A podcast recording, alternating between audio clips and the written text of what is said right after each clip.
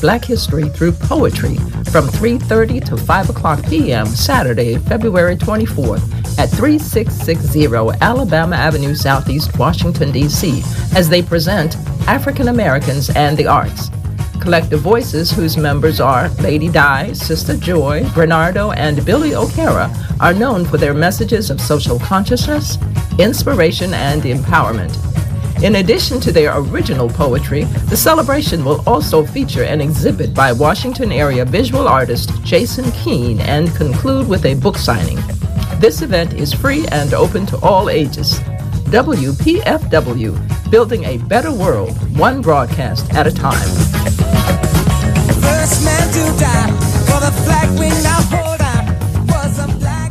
Another man done gone. Another man done gone from the county farm. Another man done gone. Huh? I didn't know. What? I'm just going across the street. Shut your mouth. Oh, no. What I do? Turn around, turn around. Put your hands behind your back. Let's go, let's oh, go. The jury of your peers having found you guilty. Ten years. What? Come on, come on, get in that cell. I was in jail too, man. It's cold blooded in the jail. You go down there looking for justice. That's what you find. Just us. Welcome to another edition of Crossroads Today. Now here's your host, Roach Brown. Good morning, good morning, and welcome to Crossroads. We come to you every Tuesday at the same time here on WPFW 89.3 FM, your station for jazz and justice. WPFW is heard around the world, and we have a global audience listening to some of the topics we'll be discussing Crossroads is designed to address the needs and issues and concerns of the men and women dealing with the criminal justice system. Uh, as usual, we open up our show with what we call the grapevine information that you can use. The grapevine.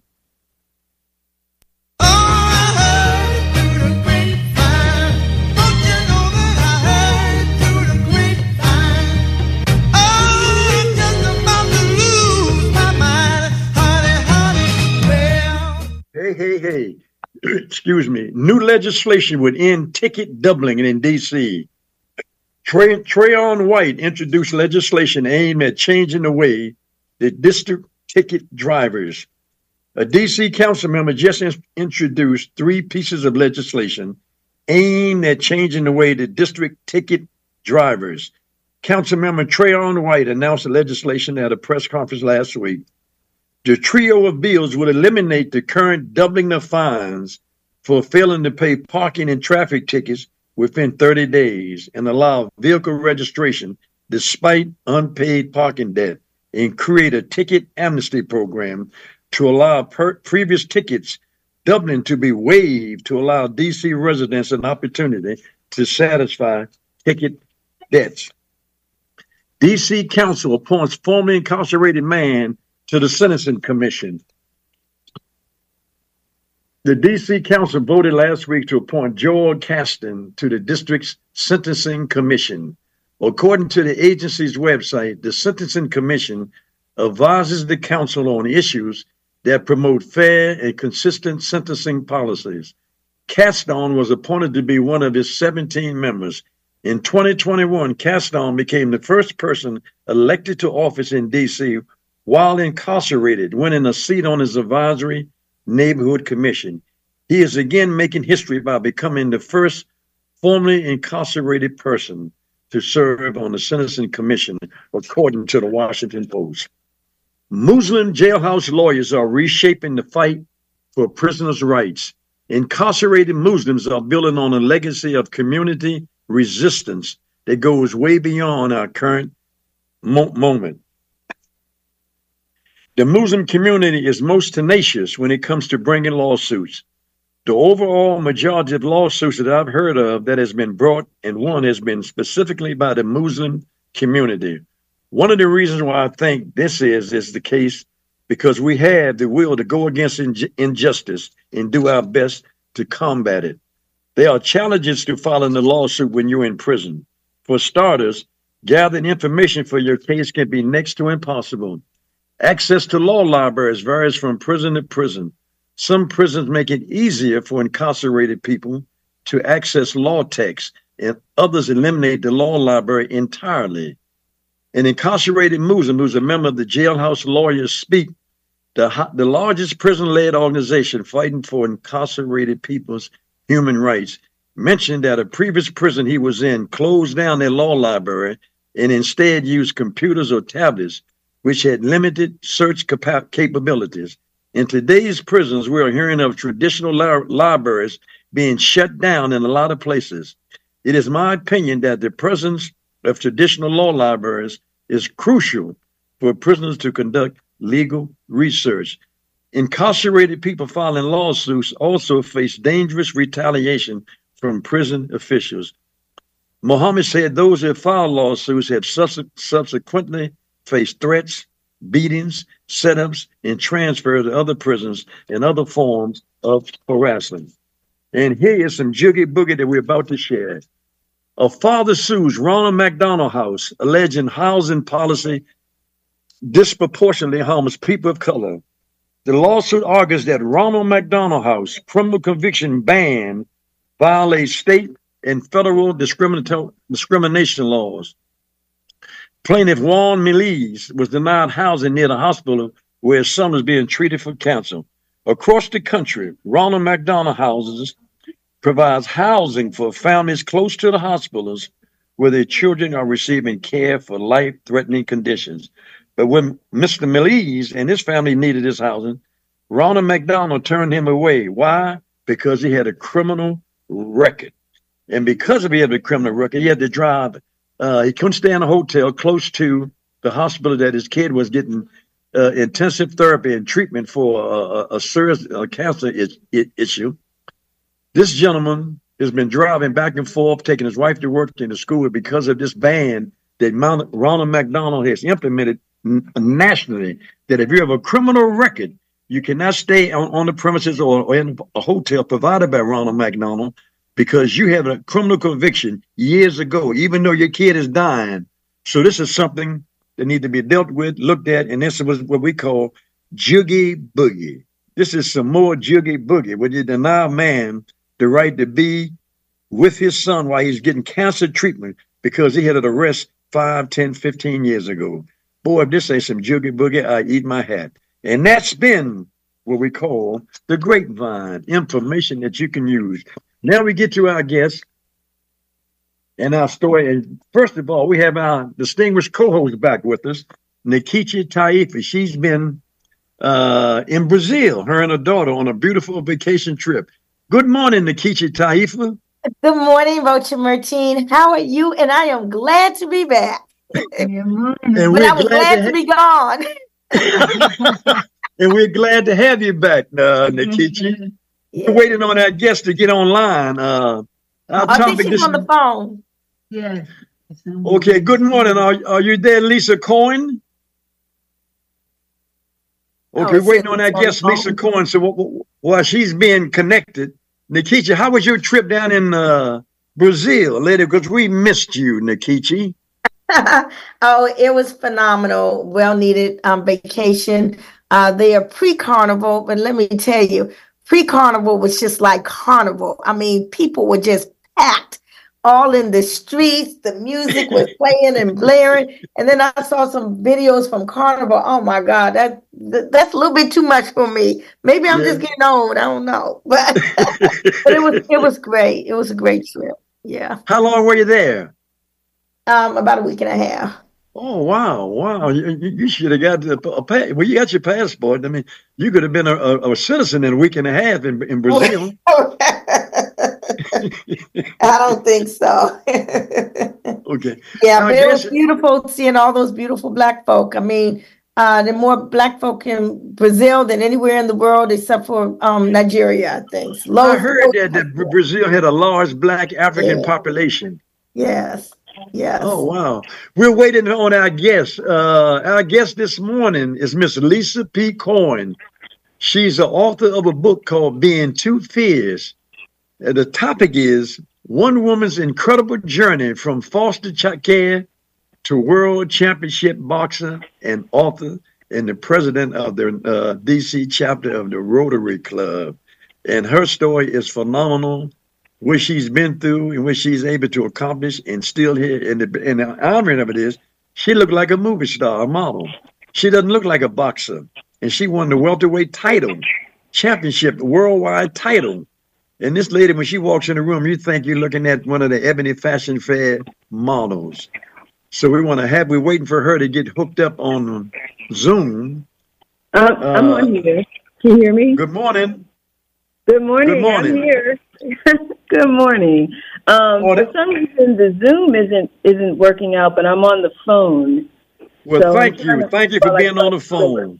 Indeed. I just want to say that uh, Lisa Korn was born and raised in Washington, D.C., and placed along with her four older brothers in the now defunct Junior Field Village, which was then an orphanage, followed by a slew of often traumatic foster care placements.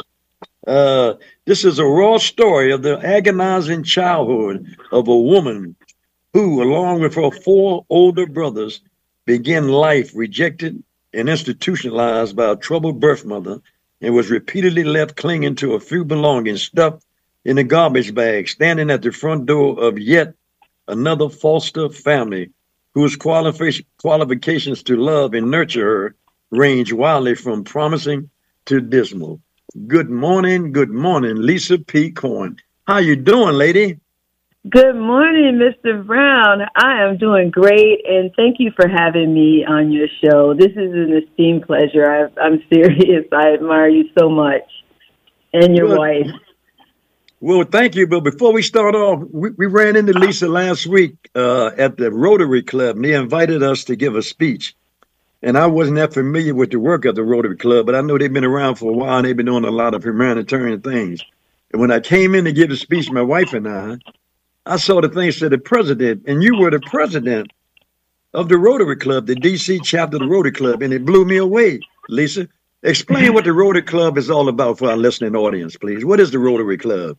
Uh, the Rotary Club is a philanthropy organization that was um, created over like 105 years ago by a gentleman by the name of Paul Harris. And the Rotary Club was founded by businessmen. It was uh, started as kind of a networking group. And, um, you know, at the time, you know, the scenery of the uh, world at the time, you know, all white men, businessmen, and uh, they wanted to. They had a cause. Now the cause was to eradicate polio. Polio was run, running rampant at the time, and Yes. their their mission was to eradicate it globally. And uh, what happened was they did it. They, you know, once the uh, vaccinations were discovered and everything, you know, they were able to eradicate polio. And Okay. the and, and and the club went on to adopt more and more community based um, causes, and here we are. Um, Rotary Club allowed women to join back in ni- about well 1987. There was a law that was passed, but the Rotary Club adopted members in 1989, women members. So I am the second black woman to be the Rotary Club president. Oh, our- beautiful, beautiful. And this is Thank Black History Month, ladies. So we we right in time, in step, aren't we? Yes, yes, but but but I have to also say this about you, Mr. Brown. When you came to our club, first of all, you brought a, a, an energy that well, we knew you'd bring, Mr. Um, Barnes, Kenny Barnes. Kenny Barnes, Kenny you, Barnes. invited you, and he said, you know, Roach Brown has to come speak. And I met you years ago when I was in a boxing gym up at Sugar Ray Leonard's, and I know you don't remember me because I was about a hundred and ten. about, I was about a hundred.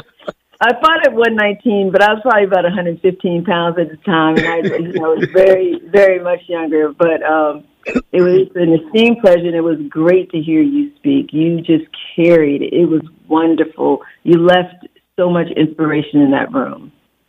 Thank you, thank you. And they surprised us with uh, that announcement about a tree. What is that tree thing about, uh, Elisa? Oh, so every every for for all of our speakers, we plant a tree in your honor, And so down on the tidal basin, you know, in, in DC where the cherry blossoms are, you will have a tree. And we give you the coordinates of your tree. Um, and that's that uh, little leaflet that we left in there with the certificate, your tree certificate. Uh-huh.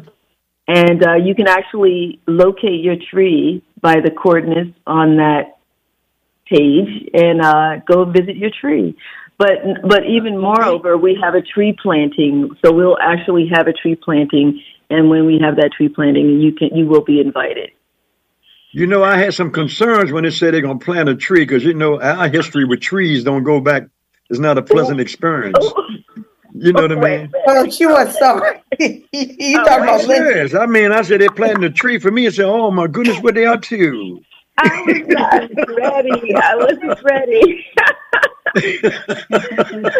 But this is a tree of praise in your honor, and I am so very impressed and thrilled that you were uh, granted an honor such as uh, that because you are definitely owed that based on your decades upon decades upon decades of service uh, to the Washington, D.C. and uh, national communities, Roach Brown. You know, uh, uh, Lisa, Kenny Barnes, who is a phenomenal guy. I mean, I take my hat off to Kenny. He he lost his sight, and this guy is still working in the community without his sight. And every time I turn around, there's Kenny Barnes here, there's Kenny Barnes there. I never met a man who was more determined and passionate and commitment. When he invited me to come down to speak at the Rotary Club, I said, "Well, if anything you ask me to do, Kenny, I'll do it." But man, Wow. this guy Kenny Barnes is off the chain. He and Tyrone Parker are two guys, are and, and Nkechi, three people I know who never stop. They're constantly in motion. They're constantly doing something to make this world or this town a better place. So believe me, it's really an honor to be at the Rotary Club and to be invited by you and Kenny Barnes and the members of the Rotary Club. And I want to mm-hmm. say thank you because uh, it touched my heart and had me had tears in my eyes. And I usually don't cry except after nine o'clock at night. You know what I mean? Yeah, yeah. You did. cry. you did. You did shed a few tears, didn't you? well, let me let me But- let me tell you about Mr. Barnes. So, um, the reason why I'm actually at the Rotary Club, I, I started driving Mr. Barnes to the Rotary Club 15 years ago to get him to the to get him to the meetings. He was losing his sight, and I said, "I got you." I, you know, we both ran our nonprofits, and I said, "I got you. I'll take you." You know, and I ended up taking him every single week, and then I was invited to join. Uh, probably about three months later, you know, because I had been coming anyway and doing all the things. So, uh, Mr. Barnes is a big reason why I actually joined the club. You. Well, that's that's something. I know. I've been reading through your book. She, uh, Lisa Corn wrote a book called "Being Too Fierce" about your life story. And lady, as I told my wife, you are beautiful. You look like a model. When uh, nobody could ever tell me that you were a boxer, you don't have none of the baggage on your face or your ears. You don't look like you've been in a fight with nobody, with nobody. And you're Yeah. beautiful. You look like a model. And when I heard you talk and explain this, and, and lady, we got a synergy. Uh, some people I just feel drawn to, and I feel drawn to you when I read part of your story about you and your four brothers that had been taken to Junior Village, which was an orphanage in Washington D.C. And lady, at a young age, you were institutionalized. I was institutionalized. The pain that we talked about at our speech at the Rotary Club is similar to what you've been through. I Yeah. know you're hurt. I know your pain. But if, if somebody look in your eyes, they can't tell it. But I could sense your Yeah. inner voice. And I sense that you've been hurt, lady, and you've been hurt deeply. But, Oh, but, yeah. but the beautiful part about it, you bounced back. You are a boxing champion, not only in the ring, but in the city and in this in, in this town. Thank you. Thank you for that. I appreciate it. Well, I don't. think The question is, uh, how how long were you in Junior Village? You said you went there with you and your four brothers. You had bags, and uh, you didn't have no parents. You were locked up in an orphanage as a young girl. How was that Yeah. experience for you? So, um, wow, yeah. So going, living in Junior Village for me was a fleeting memory. I, because I, okay, so I actually was born at Freedmen's Hospital. From Freedmen's, I was literally taken from my mother's arms to St. Anne's. So it started day one to St. Anne's Infant Home. From Day there? St. Anne's You- Infant you- Home. Day one. You never bonded. You never bonded with your mother. Never, and that's that. You got it. You got it. There was never a bond. You you understand that. So there was literally never a bonding. Um, I went to St. Anne's for a period of time, I guess a, a few months, and then back home to mother. Um, there for a few months, and then to Junior Village with Wow. my four bro- along with my older four brothers, and there from there started the journey. That was number two of the journey of placement. So it was St. Anne's Junior Village, and then the first foster home. Uh, and how were you treated during during this time period? um, between, I mean, just I, the treatment was all had already begun. You know, as soon as they, as soon as you're taken from your mother or removed from her, the treatment is already done because a you're not getting the bonding, the nourishing love and attention that a mother is here to give, that we give, uh, that I've given my children, and so from at Junior Village, there was four to a crib. Junior Village was overcrowded. It was built to house 300 black children, okay, orphaned. It ended up housing 900. So Wow. the over, yes, the overcrowding was so severe that they had to build a tent city outside of the, the, the ground, outside of the buildings, just to house. So um, the story that I get is uh, one of the social workers told me that she hated to drive there because it made it, it looked like a concentration camp. Wow. And actually, actually um, Roach and, and, and guess when I was in high school, we did volunteer work at Ju- Junior Village, and I will never forget those impressions um, as well. So my heart goes out um, to uh, Lisa with respect to having to um, endure um, growing up uh, as part of that environment. Thank Well, you. I remember my Thank you. That is that is wonderful. I I love talking to people who've actually been there. Yeah. I love I, I love talking to people who've actually been there because I have no recollection because of course I was an infant. Yeah. Mm. Wow. It was rough. Yeah, it was rough. You know, it said that Junior Village was was the largest orphanage on the East Coast. It was built for 300 some people, but it was 900 some there and counting. Yeah. And we've heard Yeah. all kinds of stories about Junior, Junior Village.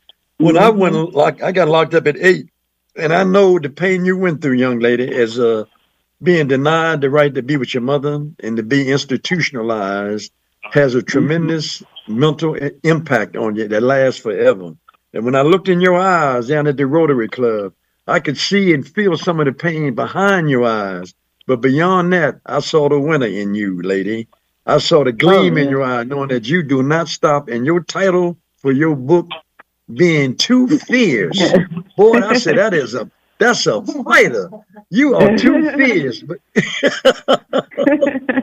and you also uh so when did you come out of foster care or the uh So- junior village?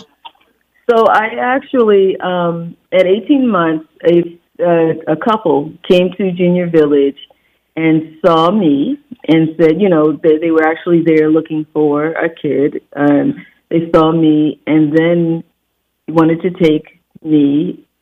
Well, the story was told to me by these particular foster parents is that, you know, they were told that, oh, she has four brothers. And they said, well, we'll take them all. And they took all of us. They took all of us in, and we lived with them for four years. And then um, things got a little sticky. Uh, they were very, very good foster parents, by the way.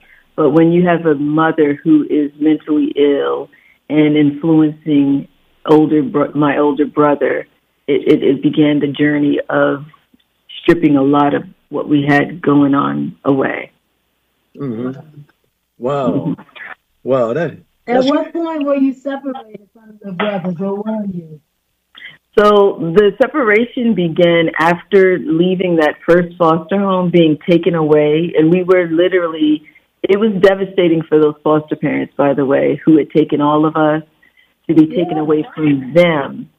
Um, they had moved us to Virginia, and we just had a wonderful life on their farm. And uh, well, that's what I can remember. And we uh, ended up coming back here, here to DC, and we started our visitations with our mother and stuff. Had gone to the second foster home, and the second foster home is actually the reason I wrote that book. You know, I wrote, Freud says that the first five years of your life are the years that shape you. Those are the years that make you who you are. And I am so glad that I was with that first foster mother within those first five years because I probably wouldn't even know what love is.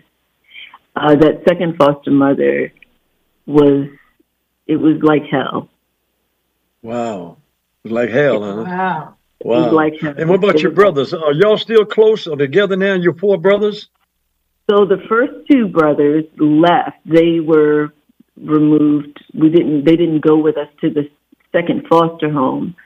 Um, so it was the three of us: myself, my brother that's a year older, and then the brother that's three years older, and we were together until the, the until the fourth foster home. After the fourth foster home, the the third brother left, and then there were just the two of us. Then the fifth foster home, it was just me. And so from Wow. then on to through the rest of the journey, it was just uh, myself. Are you in contact with your four brothers now, or what's what's the relationship like now with you and your four brothers? yeah. And also my mother. I know my mother and I know my four brothers. And yeah, my my brother who is a year older than I am, we are the closest. We um have the biggest bond. We were like each other's brother and sister, mother and father. We took care of each other through that journey until we got removed, um, you know, separated. And then I would just I would just tell you this, Roach. You know, I was about I think I was about thirteen when that happened. And when I tell you anger and despair and my revenge list grew. I was ready to and I just thank God that I met a good woman who uh led me down the right path because I you know, you never know what you're gonna do in your life, but you know you don't even know how you're going to get people back. You just know, Yes. oh, you know. How did you But I'm how did you deal with all that hurt and pain and loneliness, hopelessness? How did you deal with it? Sports, sports, sports actually helped me. You know, um, I hated track, but you know what I did? I ran track because I ran track so I could stay out of that house. And I joined softball. like I joined the softball team. I didn't know how to play basketball, but I sure joined the basketball team. Like any team, a marching band, anything that I could join, um, I did it. So, and that you know, to be positive, I consider myself an artist. You know, I love Yeah. art and creativity. Um, when rapping and all that stuff came out back in the early in the late seventies, I thought we, me and my brother started rapping back then. You know, any and everything that we could we could delve into positive. Okay, uh, we're gonna take a, a pitch. This is our fall uh, fun drive, Nkechi. Uh, you want to handle this, Nkechi? Um, well, okay. Well, uh, we know WPFW is in its um, fundraising drive, and we need you to support this radio station because where else are we going to uh, get commentary like this? We have a native Washingtonian who is our guest, born in Freedmen's Hospital, right in the core of Washington, D.C., who has risen from a foster uh, child to become one of the greatest boxers ever. I'm, wait, wait, I'm waiting to hear that part of it. But you won't hear this type of programming in other places. So we really need you to go on and pull out your phones and to call. All right, let's give that number, Roach, 202. Five Um, eight eight two oh. I'm sorry, 202-588-0893. That's the call-in number. The Yeah, number to make a donation is one. the- one. The number them is 1 800 222 9739. Yeah. 1 800 222 9739. Pick up the phone and make a donation or contribution to WPFW KF Crossroads. We can only come to you through your contributions and donations to keep us on the air. Mertine and Nkechi and I, we've been on the air for 15 years. Uh, and we do the show strictly out, strictly out of volunteer because we want to get the word out or information out about things that would help you make a decision in your life. So the number to call is 1 800 222 9739. And please, you can make a Cash App donation, dollar sign WPFW. You can call into the station. Whatever you can do, please, we need your financial assistance. You stay on the line. Like I said, we've been on the air for 15 years, uh, and we've been doing this show repeatedly. Uh, and all we do is bring you information that you can use. So and there's please, not a lot of um, radio stations out there that talk about issues dealing with um, the underserved, talking about the incarcerated, the formerly incarcerated, prison issues, how folk can rise up from adversity to do great things. But that's what you get on WPFW, particularly Crossroads with uh, Roach Brown. We're talking about someone who um, uh, has lived the life, okay?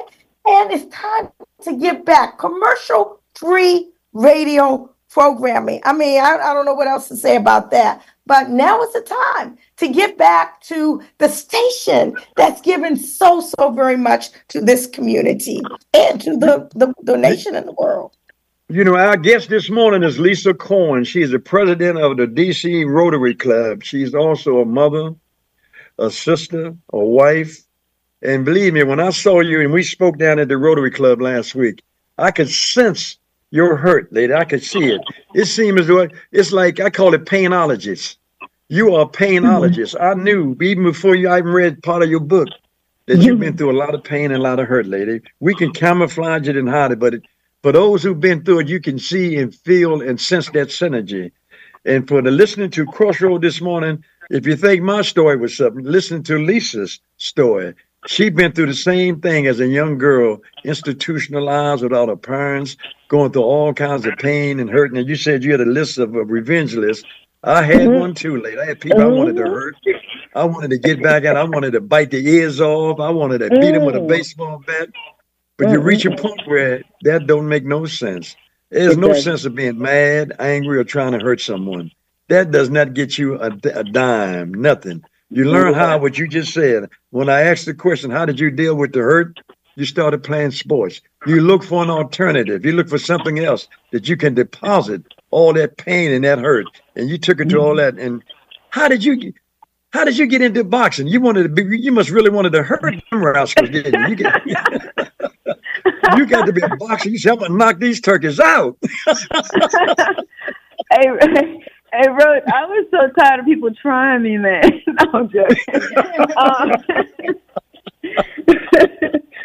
um, I actually got into boxing. Well, you know, like I said, I got into uh, sports, and I, it, I honestly, I used to be called a tomboy, and I didn't care about that. You know, I, you know, I let people call me what they want to call me. I, I, I used to love to sweat. I wanted to run and be free, and just I didn't think that you, I was having fun unless I was sweating. You know, Yeah. and so and so when I was um about sixteen I met a guy who had got me into martial arts. He got me into kung fu. So I went to a martial arts studio right in in, in Chinatown.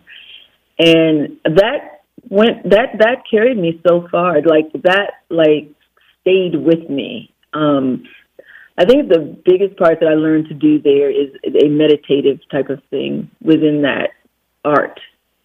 Well, in uh, I got into boxing. A, I'm a big, always been a big Muhammad Ali fan, and I thought I was the female version of him. and so, um, at age 27, I saw Christy Martin and Bethany Payne boxing on television on a Mike Tyson undercard, and immediately, I just knew. I said, "That's what I'm supposed to do."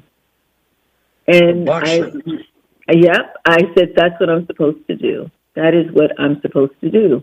I immediately started to look for a gym. I got rejected everywhere, but the one place I didn't like Why they reject you at the gyms? Because I'm a woman. Because I was a woman. You know, they there was like I called all these places. They did not call me back. I went in. You know, but I'll tell you this: I came down to 14th and W because I got invited by a friend of mine. Yeah. Uh, and and I came to 14th and W to Was that Midtown Academy? Midtown Youth Academy with Gene Hughes.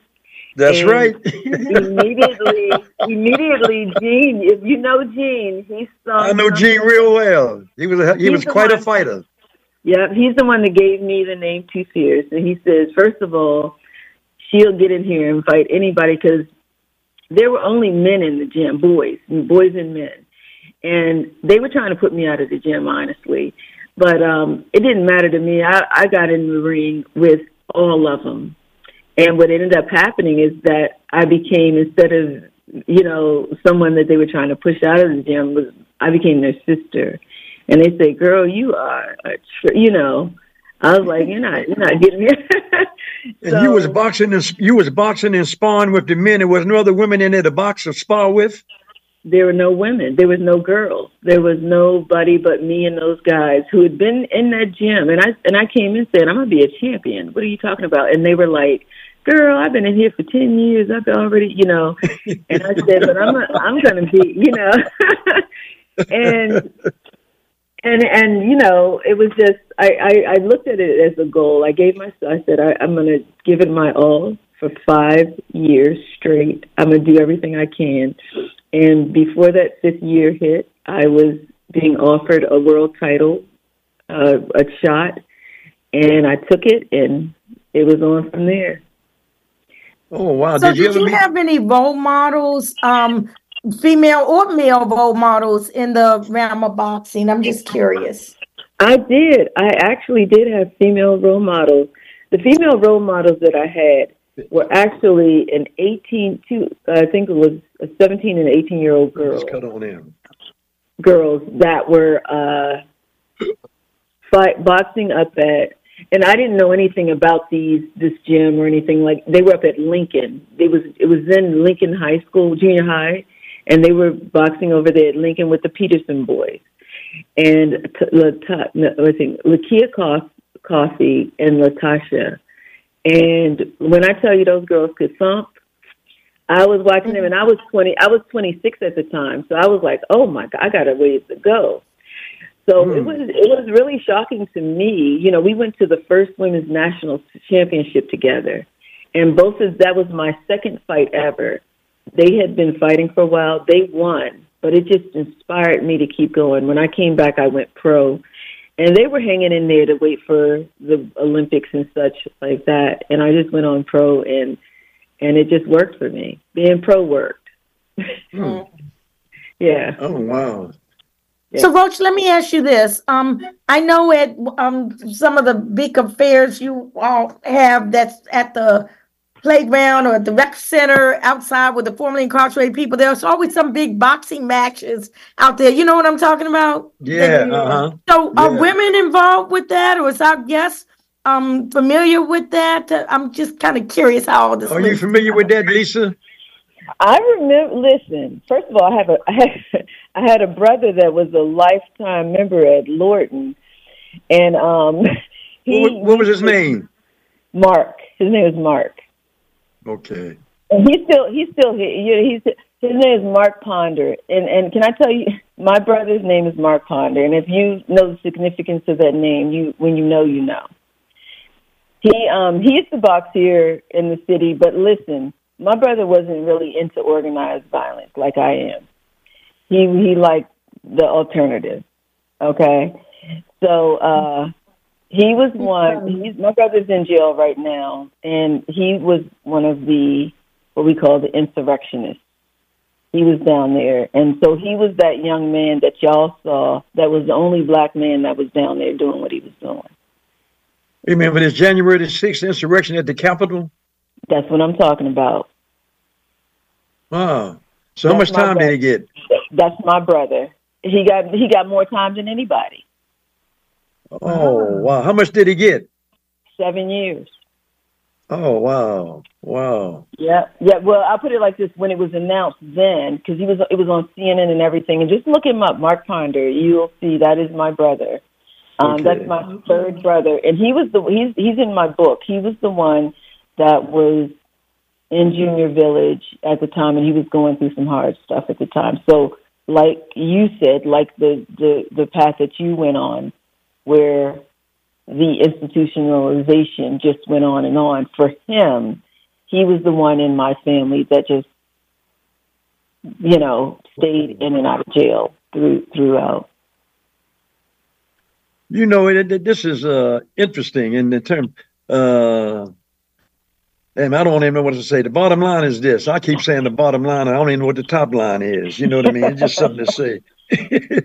uh, Lisa, you've been working with um, the Rotary Club, and like I said, the Rotary Club has an international reputation. I did some research, and it said there's 35,000 clubs and over a million members worldwide.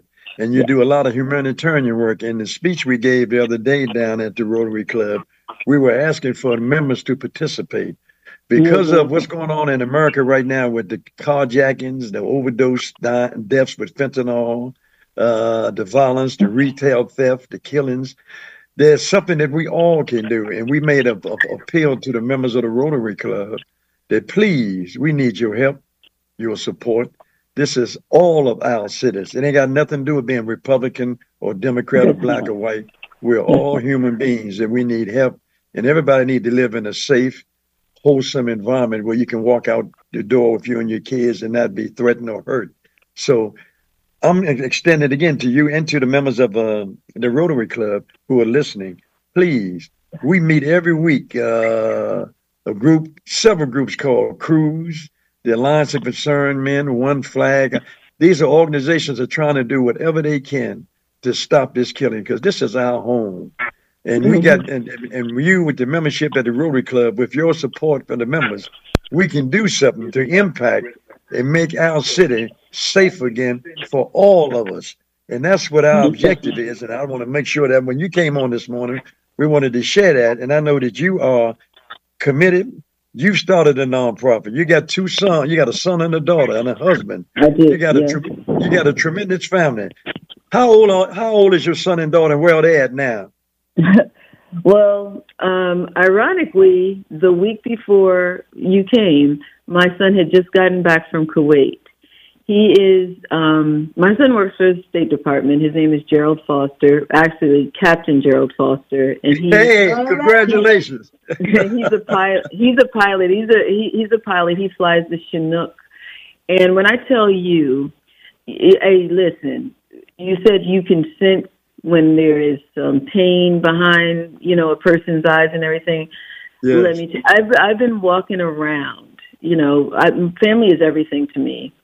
For the past year, I've been walking around with this uh, emptiness because my son was away, and I just just held it together, even just with my role at Rotary.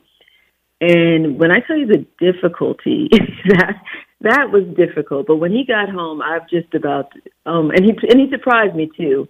He was uh, he his uh, fiance came and knocked on my door, and I was like, "Well, wow, what is she doing? Bringing the dog over? What's going on?" And I opened the door, and my son was standing there, and I about died, and I was just so happy. So my son, my son uh, is a, is a, in the in the army, uh, National Guard. Actually, he works for the State Department as a as a intel person. But my daughter is a teacher, social worker, and she is 30 years old, and she works, uh, you know, in the same field as I do. She she has a real soft spot in her heart for youth, so she wants to work with young people and, you know, help them. She likes the little ones. Beautiful. So, Beautiful. Lisa and Roach, let me just say, um, I, I loved hearing that your daughter has a s- soft spot in her heart for you, uh, what your son is doing. And I just want folk to remember that this radio station needs support so we can hear the stories like this. Yes. We have 500. Oh my God, someone just donated, I think. Yes, Uh, Timothy from yes, we just got a donation. Um, I, I'm trying to figure out which one is for um, Crossroads, but we just got a donation. Um, so we, we now have $400 to go. So thank you. Um, I I don't know if Jerry's there who can see who just donated. I am. I, I, Come on, Okay, Jerry. go- Come on Can you hear in, me? Jerry. Okay, here I am. So, Roach, you're getting a compliment. Uh, Timothy says, You are an exemplary human being. It Who is say that? Tremendous. This is from Timothy from Fairfax. He just donated to the show, and he says, Okay. You are an exemplary human being. It is tremendous what you are doing with your life. Keep up the good work. Thank you, Timothy. Thank you, Roach. And we should be ringing that bell because, you know, this You is know, feedback. thank you, Timothy. You know, the works. warden told him to say that, uh, uh, Jerry. the warden told him to say that. I understand when them guys come in like that with them kind of compliments. Thank you, I appreciate it. But the warden told him to say that. Uh, we, But this is we, we're doing no more than what everybody else is doing. We need But we need a lot more people like Timothy from Fairfax to go on and donate. You know, we need to bring these numbers up. Thank you so very much for that donation, uh, Timothy. But you know, Roach Brown has just been a stalwart, a tree, a tree in this community. I'm saying a tree because I know the Rotary um, uh, Club with our guest Lisa has eh, eh, has honored him with the planting of a tree in his honor. But this tree needs to be planted, okay, and it needs to be seeded, and you can do that through donating through this radio station. That this tree that is Roach Brown uh, has been a stalwart on for the past. Has it been 15 years, Roach? You said. It's been 15 years and counting, and we don't. It don't make no difference.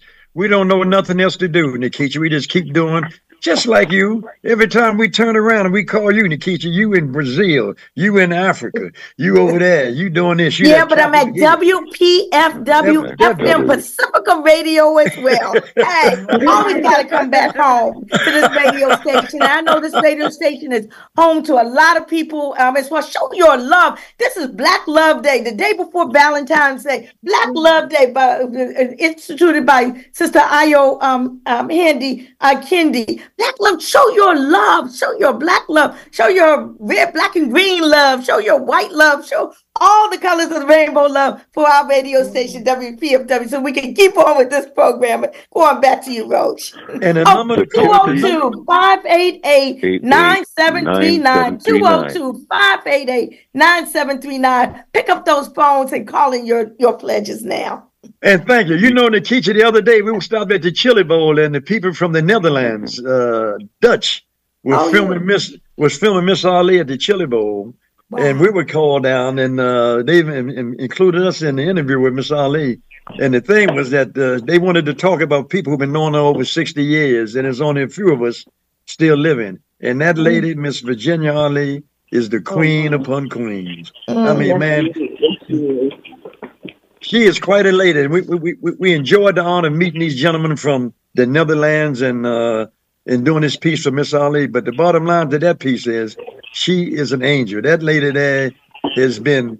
I told a story about my brother Rabbit, and they passed the word out. Then you know, Ben's Chili Bowl was the only establishment on U Street that we know of that has never been robbed. The word went out in the community that don't bother the Chili Bowl, leave it alone. And my brother Rabbit, who's no longer with us, was one of them guys that put the word out that if you went in that Chili Bowl and you start some jiggy boogie, you're gonna get some jiggy boogie if you go in there. So this lady is, is known all around the world. And to Miss Virginia Ali, lady, I love you. Thank you for being my friend, mother, partner, buddy, and most of all, a special angel. Thank you, Miss Ali. Uh, the number to call for make a donation is 1 800 222 9739 or 202 588 9739. We need your help to keep us on the air. And this young lady, Lisa B. Corn. Lisa, you haven't talked about your husband. You've been married, you got a son, a daughter, you got four other brothers, and you went through holy hell. You when I saw you at the Rotary Club, you got you found your inner voice, Lisa. You're in touch with your inner voice, lady, and I can Yeah. feel it and sense it. And that hurt brings that out. And I call it painologist. You are like us. We are painologists. You go through so much pain that it just turns you into another human being. And if you can find something to take your attention, you took sports and boxing. We took movies and plays and drama. There's mm-hmm. always an out. I don't care how bad the situation is, how dark the night is. the sun always shine in the morning. And lady, mm-hmm. You are a motivation and inspiration. And I'd like to invite you to come to speak to some of the young ladies because I know they've abandoned or stopped all orphanages in America, but they're called group mm-hmm. homes now, no foster home. And there's a, mm-hmm. there's millions of kids that are being treated unkindly in these mm-hmm. places. So, folks, whatever we could do. Go ahead, Yeah. Lisa. You want to say something? No, I, I'm I'm right with you. I thank you for saying. And listen, it, it's different when it comes from others. When it comes from me, it's just like, you know, well, you know, she's an advocate for foster youth. But when it comes from others who are out there that see it like you, I mean, it, it just, yeah, it, it gets under my skin. It gets under my skin, and and and, and I get, I get a lot of backlash because, first of all, I'm not afraid of anything. Zero. Hey, hey, Nothing. hey, come on with it. Nothing that anybody can do to me or say to me that's gonna, you know, being being without fear really scares a lot of people. For other for, Yes. for people, it scares them that. What do you mean you're not afraid of anything? It, it, it's scary to them. But listen, I, I'm always on this thing. What is the worst that can happen? I don't think that's is that bad for real. I don't think that's is that bad when you're trying to make a point to uh, change things. You know, when you You go to the to bottom of the deck, when you when you go to the bottom of the deck and you experience pain the way you did, but you had you and your four brothers and you, you were taken from your mother, and you'd be institutionalized. Later, that takes you to the room beneath the basement. The basement is the lowest place in the house, but there's a room beneath the basement where the pain never ends. And later you've been there to that basement and you came out. And I want to say that you are inspiration. You can motivate so many other people. And I'm glad to see you with the Rotary Club. Because when I saw them looking at you and supporting you, later they respect you, they love you, and they will follow your lead. You got people who can do something. You and the Rotary Club can make a difference in making this city safe for all. Well, we're with you. We're with you, Mr. Brown. And uh, like I said, one of my goals, beca- uh, uh, you know, becoming the president of the Rotary Club was to get in our community. When people hear about Rotary, they're like, "Well, what is Rotary?" Because they've never heard of it. It's like a secret Yes. society, and the truth is, is that it is not a secret society. It is, it is a, it's an organization that's really out here to help. Now, why don't we keep this help in our community. That's what our Rotary Club is here to do. So um, I'm with you, and I, I'm happy to go and to any meeting that you say, "Hey, Miss Lisa, will you show up here? Will you?" I will be there. I promise you, You know, we gotta- appreciate we- we- coming to our club. You know, I already shared this information. We'd like to invite you to our weekly Wednesday, Wednesday night meetings. We meet almost three, four times a week.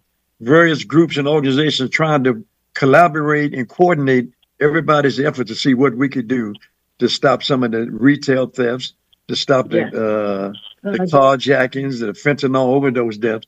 And we got a Yeah. big agenda. But but, Yeah. not on that, everybody at the Rotary Club got a big heart, and your heart is big as all outdoors, Lisa. So I know that we're gonna do something with Kenny Bonds and Kamal Ali and them folks working with us. We can do you. something. People, this is our city and the Rotary Club. I'm looking for y'all to take step up and take the leadership because we can you can do a lot to save a lot of lives. And it's not about black, white, or Republican or Democrat. It's about human being to human being, do what we can. And there's an old saying that we all have a past. We all have made choices that maybe weren't the best ones.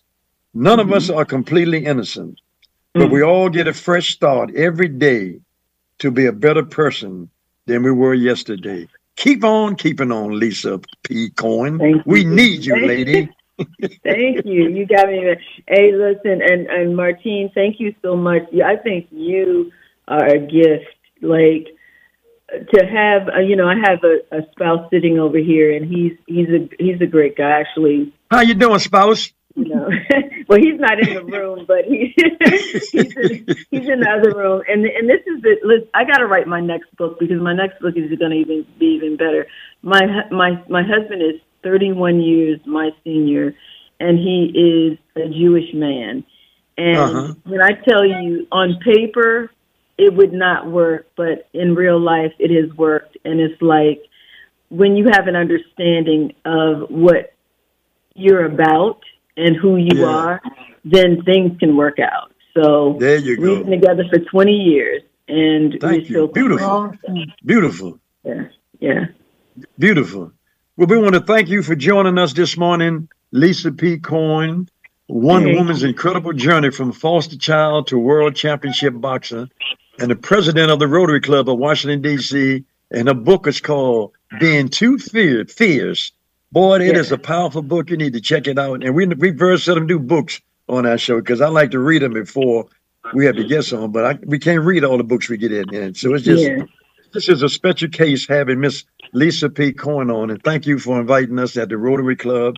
And to all the Rotary members who are listening, thank you. We need you. We appreciate you, and we're looking for you all to see if we, what, what we could do to work together to make our city our city again. Uh, And thank you for planting the tree in Roach Brown's honor. It's it's amazing. We look forward to that celebration. Usually, I thought people you. give me give they give me some gold handcuffs, but I, I'll take the tree. I won't take the handcuffs. I'll take the tree. I'll take All the tree. And Miss, Thank Mr. you, Brown, Nkechi can I- Taifa, for joining. Huh? Mr. Brown, can I give my email address in case the Yes. person might want to buy a book or something like that? Yes. So my email, my email address is Lisa C Lisa like C and Cohen dot DC Rotary at gmail dot com. Lisa C dot DC Rotary at gmail dot com. Thank you so much, Mr. Brown, for having me on. And Thank you. Thank you. Thank you for Thank enduring what you Uh, enduring, because all the pain and stuff you went through happened for a reason, lady, to get you where you are right now. And we always say you, you can take an onion and make a pineapple. You took an onion and made a watermelon. Keep on keeping on, Lisa. We need, we and, need and, you. and Mr. Mr. Let me. Um, I'm gonna. I. I just want to make sure you can. We can cash app, or can you give me the cash app again, or Yeah. the phone Dollar number for sign donation? Dollar How much? sign What you, can- what you, what you can donate? Five thousand.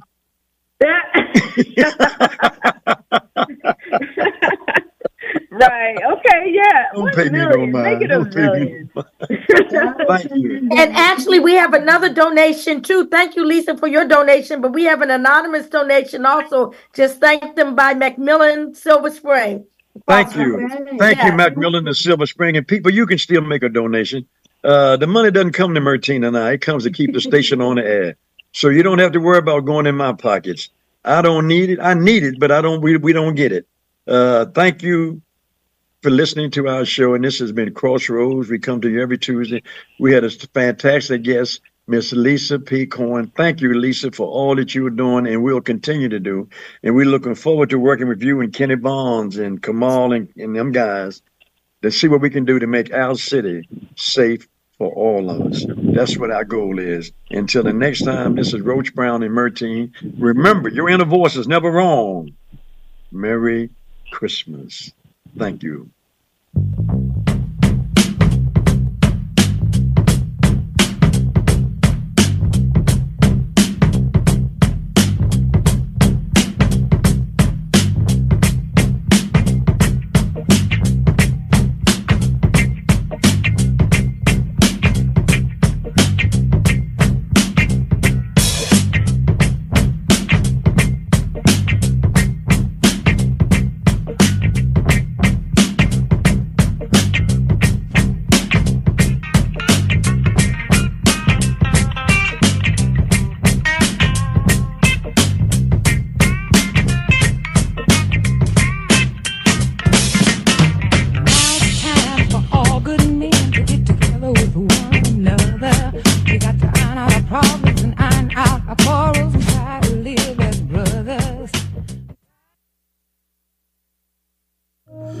Big announcement.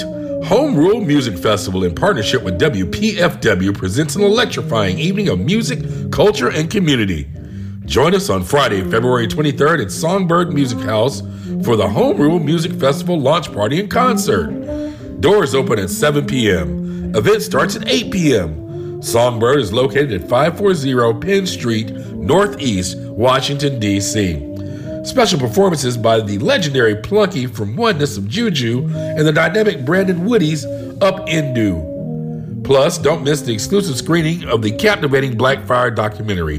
Tickets are available at songbyrddc.com. That's S O N G B Y R D D C.com.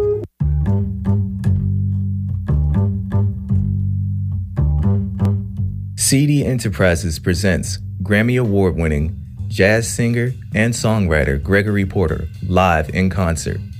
February 25th at the theater at MGM National Harbor. Tickets are available now at mgmnationalharbor.com. Don't miss this generation's most influential jazz sensation, Gregory Porter, live. WPFW